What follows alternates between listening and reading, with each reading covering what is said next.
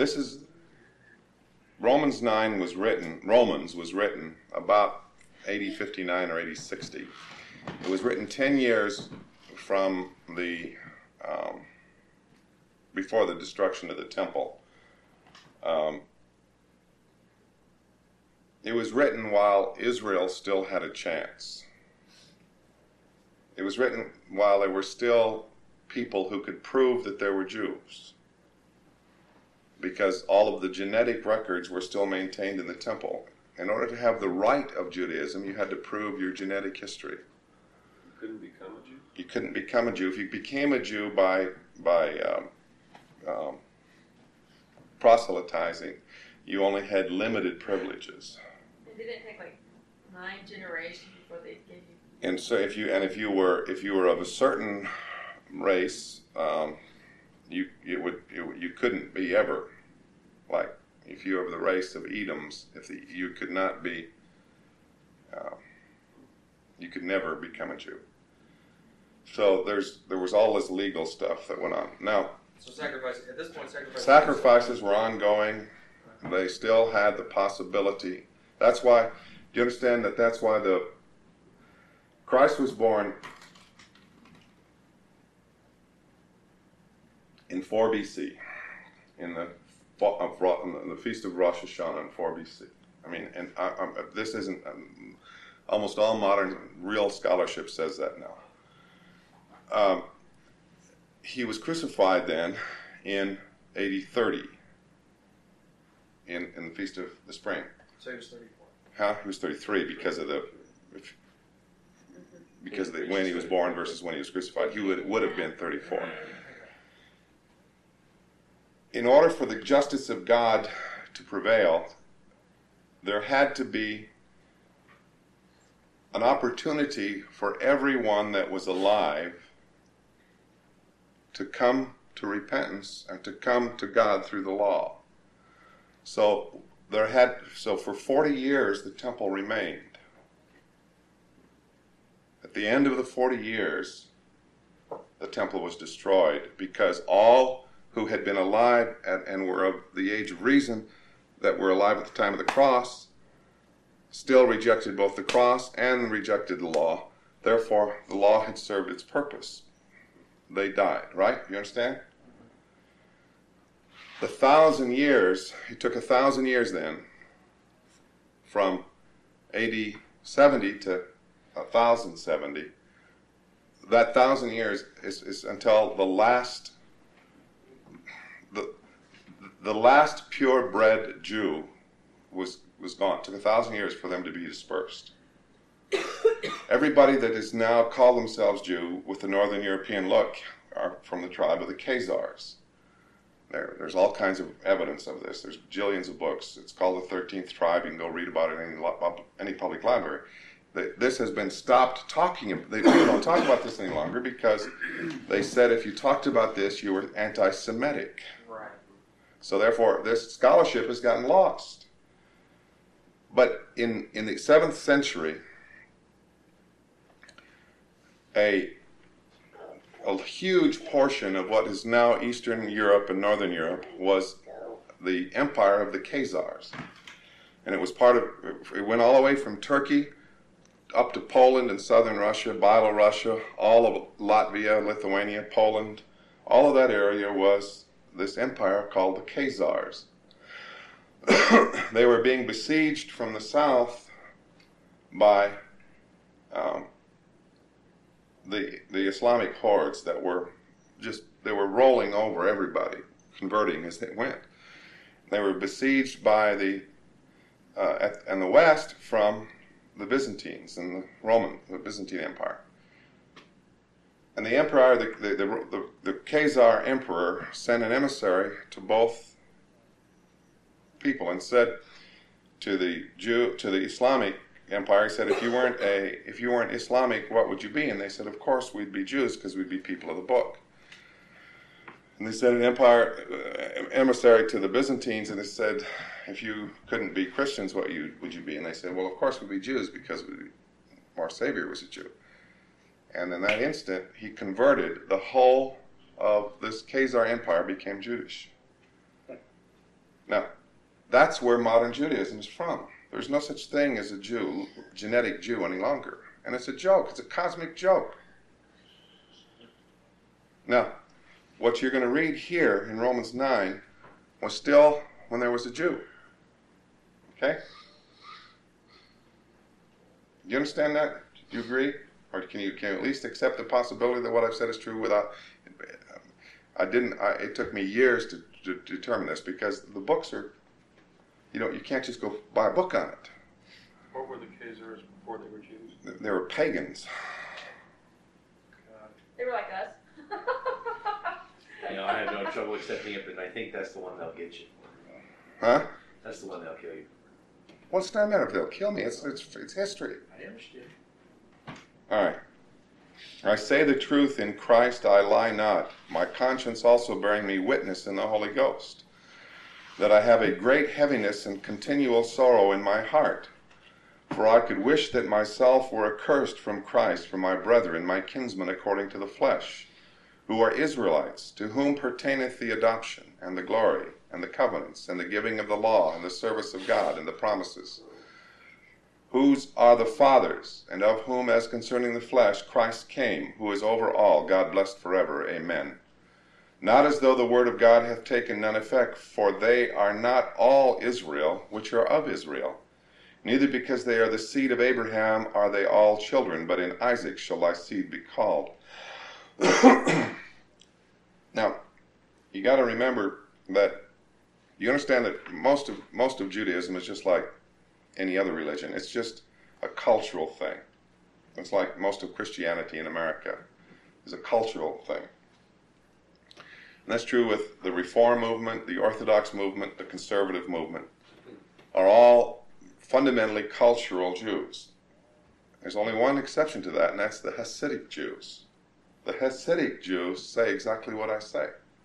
They don't recognize that that's Israel.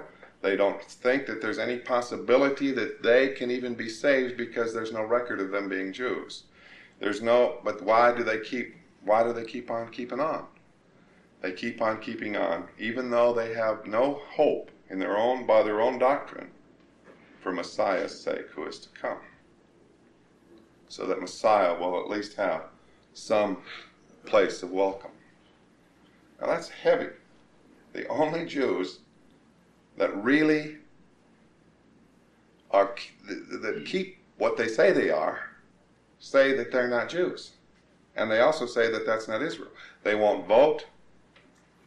They won't serve in the army. They won't pay taxes. They don't do anything to recognize that that's a state. I mean, can you believe that? Can, is, is it possible for us to conceive, really, that American foreign policy and American Christianity has been deceived? I mean, I, I can't tell you how big the deception is.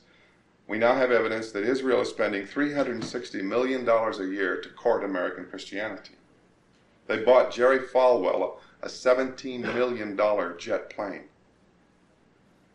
I got letters, when I was on the radio, I got letters, an average of once a month, from different tour groups inviting me over to meet the Prime Minister of Israel if I'd bring a tour group with me, because I was on the radio every day. I should have taken them up on it. We are being deceived, people. Big time. And, you know, and this crap, you know, Tilton is taking a group of people to the Holy Land. Sending the prayers over already. Prayers are going over there now to the land of miracles. Just fax it in. Faxing the prayers. God. I put my hand up on the screen today just to see what it was like. Did anything happen to you? His hand is exactly the same size as mine. really? Yeah, you know what that means. That's pretty cool. So who, who, who are these Hasidic Jews if there are none? Most of them are in New York. There's a tr- there's a they came from Poland. They were from a uh, the Hasidim in the 17th century. A, a rabbi, a rebbe. Um, um, I can't even pronounce his name. But primarily because of the his reading and studying of the Zohar, they became uh, Hasidim. And the Hasid, the ancient Hasidim, were the ones who their job was they were, they were called Zadok then, and, and their job was to uh, to repair any and, and, and anything that went wrong in the Holy of Holies. And they had to be let down with their back to the Holy of Holies and facing the wall. They were let down inside, and they were called the righteous ones. And they they spent their whole life only for that one function of repairing anything in the wall or the veil in the Holy of Holies. And they saw the mystical aspects of the Zohar and Judaism itself and began this process of, of developing a theology called Hasidic, Hasidim. Does that mean something? Eh, Well, it's, it's, it's Hasid is the Hebrew word for mercy. And Zadik is the Hebrew word for righteousness. So the righteous, merciful ones. Anyway. Verse 7 Because neither because they are the seed of Abraham are they all children, but in Isaac shall thy seed be called. That is, they which are the children of the flesh, these are not the children of God, but the children of the promise are counted for the seed. Now, the children of the promise, the children of the promise. You got it? The children of the promise are counted for the seed. for this is the word of the promise, of promise, that this time will I come, and Sarah shall have a son. And not only this, but when Rebekah also had conceived by one, even by our father Isaac. For the children being not yet born, neither having done any good or evil, that the purpose of God according to election might stand not of works, but of him that calleth. It was said unto her that the elder shall serve the younger, as it is written, Jacob have I loved, but Esau have I hated, before they were even in the womb. So that's the predestination. That's what, yeah, Yeah, it blows out the water, you know, to be a good person and, yeah. Pull yourself up by your bootstraps. Jacob have I loved, but Esau have I hated. What shall we say then? Is there unrighteousness with God? God forbid. For he saith to Moses, I will have mercy on whom I will have mercy, and I will have compassion on whom I will have compassion. So then it is not of him that willeth, nor of him that runneth, but of God that showeth mercy. For the scripture saith unto Pharaoh, Even for the same purpose have I raised thee up, that I might show my power in thee, that my name might be declared throughout all the earth. Therefore hath he mercy on whom he will have mercy, and on whom he will have, on whom he will pardon. Thou wilt say then unto me, Why doth he yet find fault? For who hath resisted his will? In other words, well, if that's the case, I might as well just do what I want to do. Because he's making me do everything. Yeah. Nay, man, nay, but O man, who art thou that repliest or talks back to God? Shall a thing formed say to him that formed it, Why have you made me thus? Hath not the potter power over the clay of the same lump to make one vessel unto honor and another to dishonor? What if God, willing to show his wrath and to make the power his power known, endured much long suffering, the vessels of wrath fitted to destruction? that he might make known the riches of his glory and the vessels of mercy, which he afore prepared unto glory, even us whom he hath called, not the Jews only, but also of the Gentiles. So we got Jacob have I loved, Esau have I hated. We got vessels of wrath and vessels of mercy. So there's only really two things going on. We've got the bride and the whore. Right? We've got grace and we've got cause and effect. We've got mercy and we've got reward and punishment. There's always two. Now let's go to Genesis 25.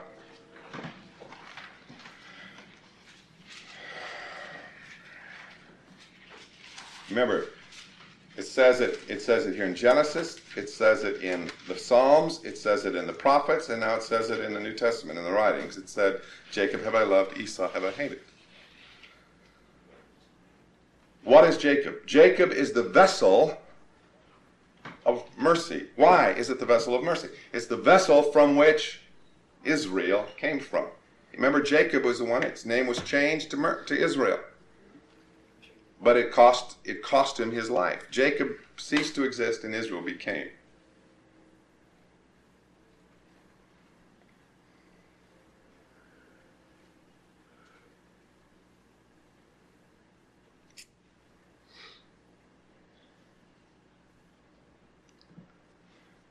Verse 27, chapter 25, Genesis 25, verse 27. And the boys grew, and Esau was a cunning hunter, a man of the field.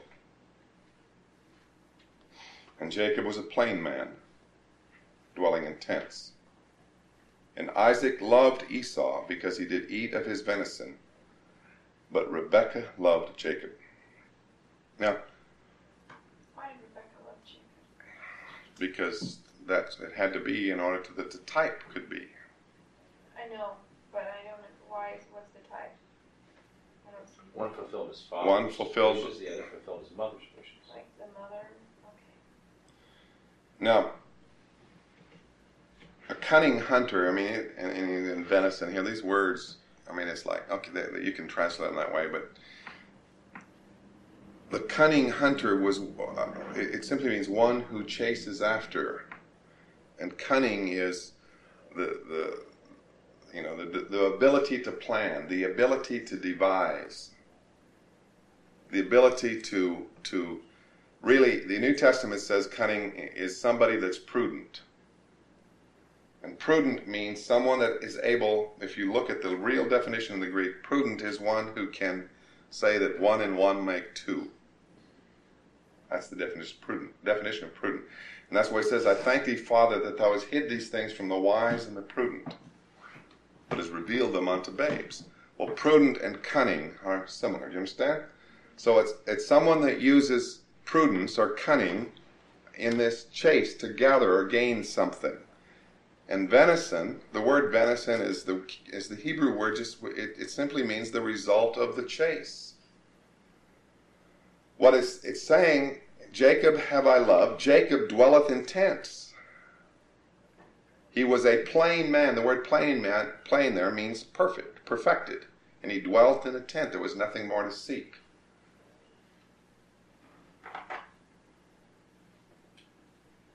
Jacob have I loved.